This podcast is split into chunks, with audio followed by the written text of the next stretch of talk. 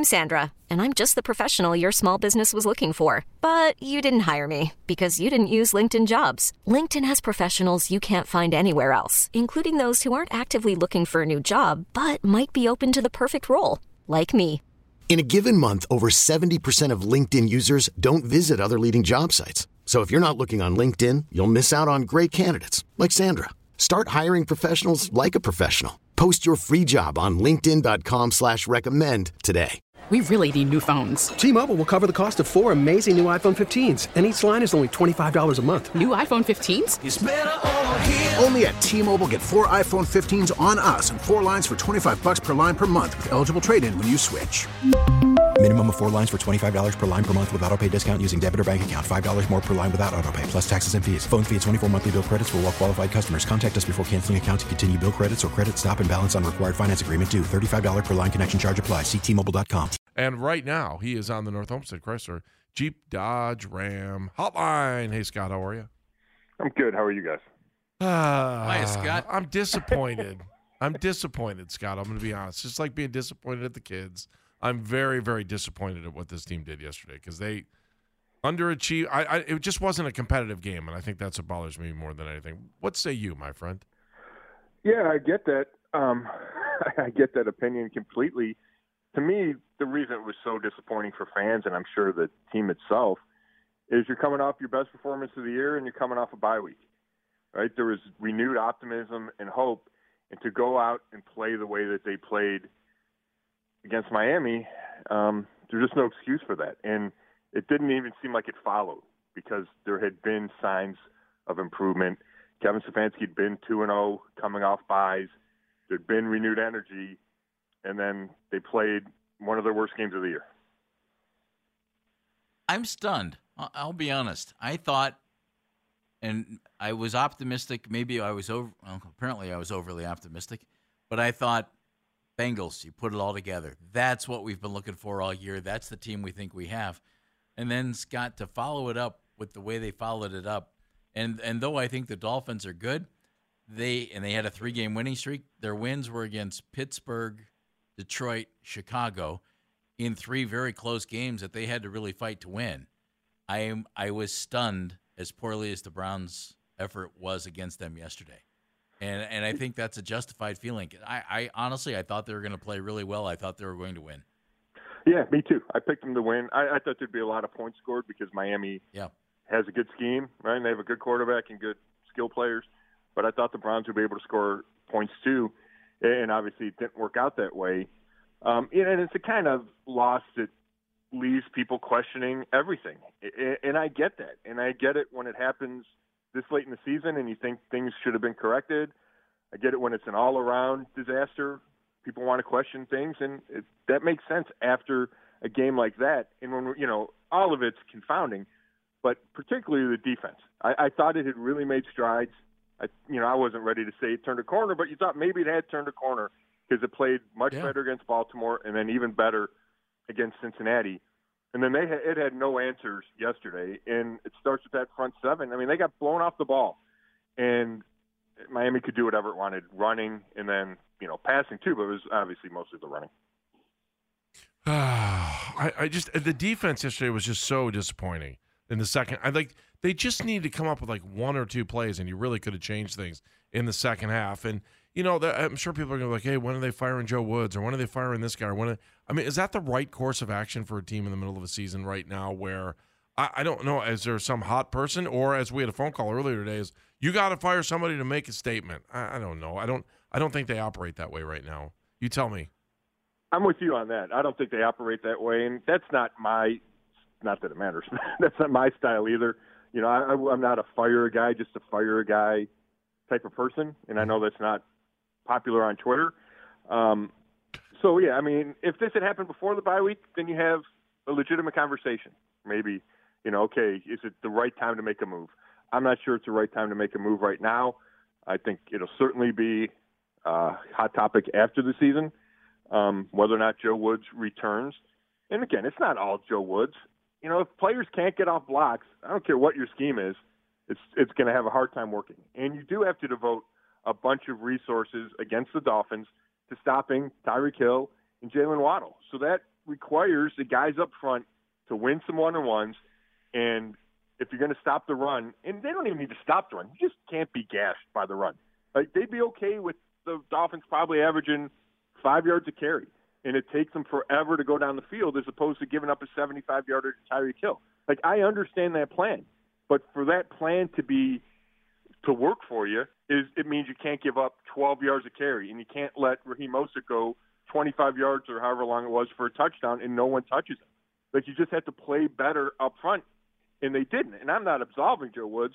I'm just saying it's a combination of scheme and certainly the talent slash performance of the of the front seven.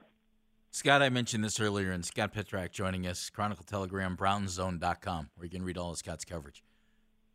If, if folks are mad at Kevin Stefanski, I, I don't think you can single out Kevin Stefanski or Andrew Berry or Paul DePodesta because this clearly is the like most cohesive management trio that w- we've seen on this team in a while. I mean, it, it looks like a package deal to me. So if you don't like one aspect of it, you probably don't like all of it. And I, I don't think if it comes to pointing blame, and, and ultimately we know what blame leads to, I don't think you can single out anybody. And I don't want to do that because more than anything, I think this team needs continuity and a chance to really build something. So it's I, I'm real curious to see what's coming down the road. And I think it has to be improved play or we or we might see things that I I don't think I don't think we want to see. Right. No, that's interesting points, and I, I tend to agree with you, Jeff. I, I do think there's some kind of line of demarcation between talent and getting the most out of that talent. Right? If you're if push came to shove and there is finger pointing and you're trying to defend yourself in front of the Haslams, can Kevin Stefanski say, "Well, they gave me Jordan Elliott and Taven Bryan and Tommy Togiai and Perrion Winfrey, and those guys can't do it. So how do you want me to stop the run?" Right? And I'm playing yeah. linebackers you know, um, that shouldn't be out there as many snaps as they are, and part of that's injuries. Um, you know, I got a left tackle that struggles from time to time. You know, obviously all the things that people point to. Part of that is talent acquisition, and that falls on the front office. But it's not that simple because there's plenty of times this year where the same talent has produced enough, and you only have to go back to two weeks ago before the bye and say, okay, against Cincinnati, it was the same group of guys, and it played really well, right? So that's why it's difficult to single out blame and to apply the blame and to divide that between okay, is it just talent acquisition? Because it's not just talent acquisition, but it's also not just um, you know how the how they're getting coached up on Sunday, right? It's not all scheme and it's not all talent acquisition. It's a combination, which makes it, I think, more difficult to kind of digest as fans.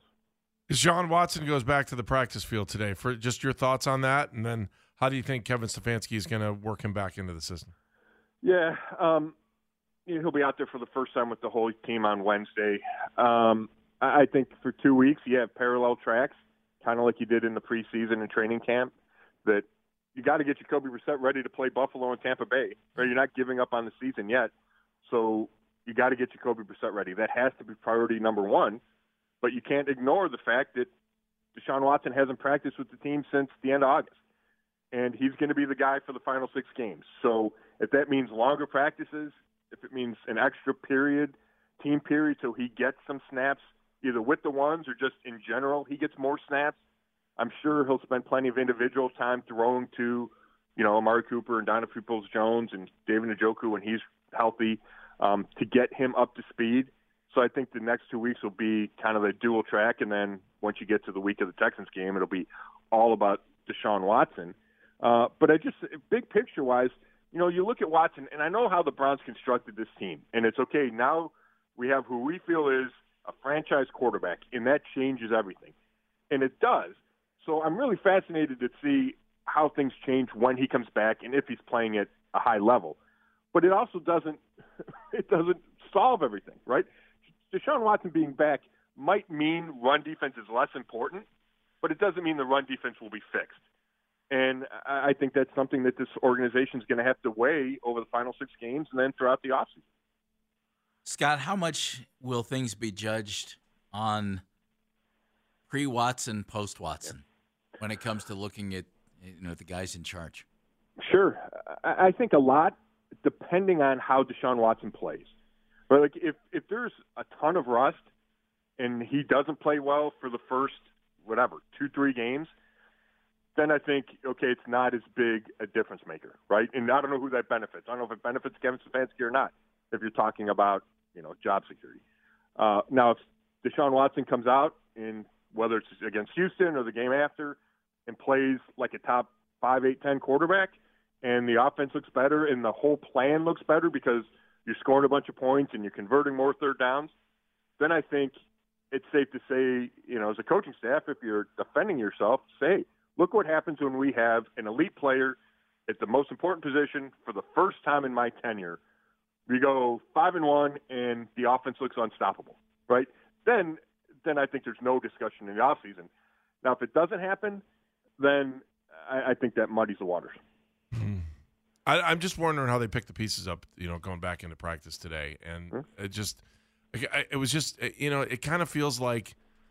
Uh, you tell me, is is there discontent in the locker room? Do you think that the guys in the locker room after a game like yesterday, you know, we we had heard about you know yelling in the locker room before. We've heard about Right. communication problems uh, on defense. It's just it just feels super disjointed, and I don't know. I, and and it did feel like maybe they took a major step in the right direction after Cincinnati. I'm just, I mean, how do you heal the wounds maybe of what's going on in the locker room, or are there no wounds to heal? You just get out there and do your job. Well, it'd be nice if it were that simple. Yeah. Uh, and I think that's what Kevin Stefanski tries to preach, right? It's a new week. Can't do anything about what just happened. We have to refocus. Now you got to get the you have to have the buy-in, right? And you have to have the buy-in before the Dolphins game. And I don't know if it was there, right? It's it's so hard when a team plays so poorly. You want to say everything's wrong, and they didn't buy in, and there's no leadership. And I'm not saying that's none of those things are true, but I, they're not all true after every loss. You know what I'm saying? Sure. So um, if they do have to rebound and they have to figure out a way, or else the season is really going to get off the tracks. Now we've seen them bounce back before. We saw them do it against Cincinnati, um, and they're still, you know, I know the players like to cling to the playoffs are still a possibility, right? And Myles said it after the game. You know, yes, it's still out there. We need to win the next two. All right, well, so they still can focus on that, and that kind of be the, you know, the target goal. But yeah, something needs to change for how they played yesterday for sure. And it's up to Kevin Stefanski and it's up to Joe Woods to make those adjustments and to get the team in the mental state it needs to be in. Scott Petrak's joining us. I, I, I still don't have many, if any, issues with the offense. It wasn't good yesterday. They were chasing points. It didn't work. You know, I, I get it. But still, the offense has been pretty good. I, I thought it was interesting. The Dolphins' offense has been getting so much praise, deservedly so. When mm-hmm. Tua wasn't in there, they didn't play as well.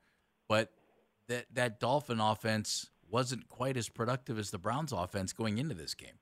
So to me, that's that's not a huge issue. It it just it's so much defense that it's it's nutty to me, Scott. Yeah. No, you're exactly right, Jeff. And you know, I mean, yesterday, you know, it's ten to seven at the end of the first half, right? And the Browns have to punt, and I can't remember exactly what happened before the bad Bojorquez punt. I think there's probably protection issues because that was an issue all day.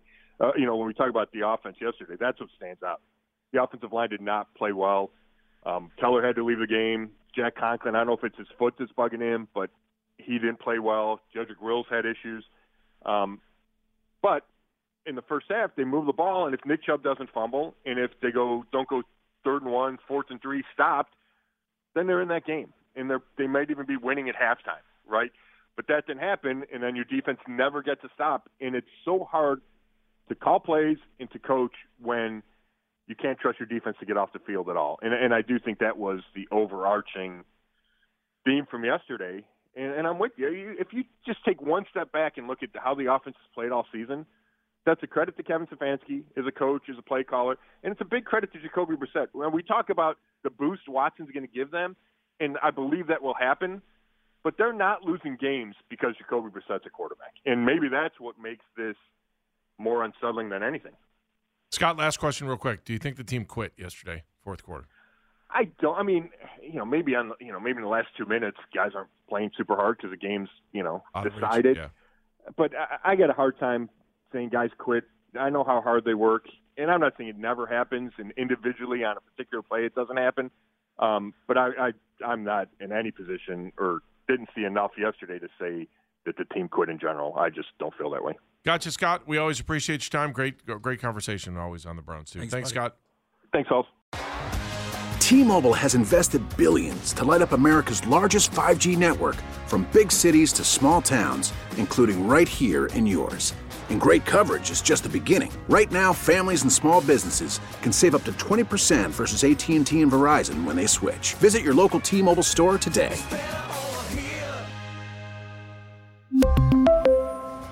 Plan savings with three lines of T Mobile Essentials versus comparable available plans. Plan features and taxes and fees may vary.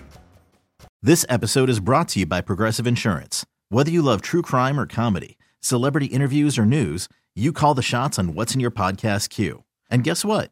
Now you can call them on your auto insurance too with the Name Your Price tool from Progressive. It works just the way it sounds. You tell Progressive how much you want to pay for car insurance, and they'll show you coverage options that fit your budget. Get your quote today at progressive.com to join the over 28 million drivers who trust Progressive. Progressive Casualty Insurance Company and Affiliates. Price and coverage match limited by state law. You could spend the weekend doing the same old whatever, or you could conquer the weekend in the all-new Hyundai Santa Fe. Visit HyundaiUSA.com for more details. Hyundai, there's joy in every journey.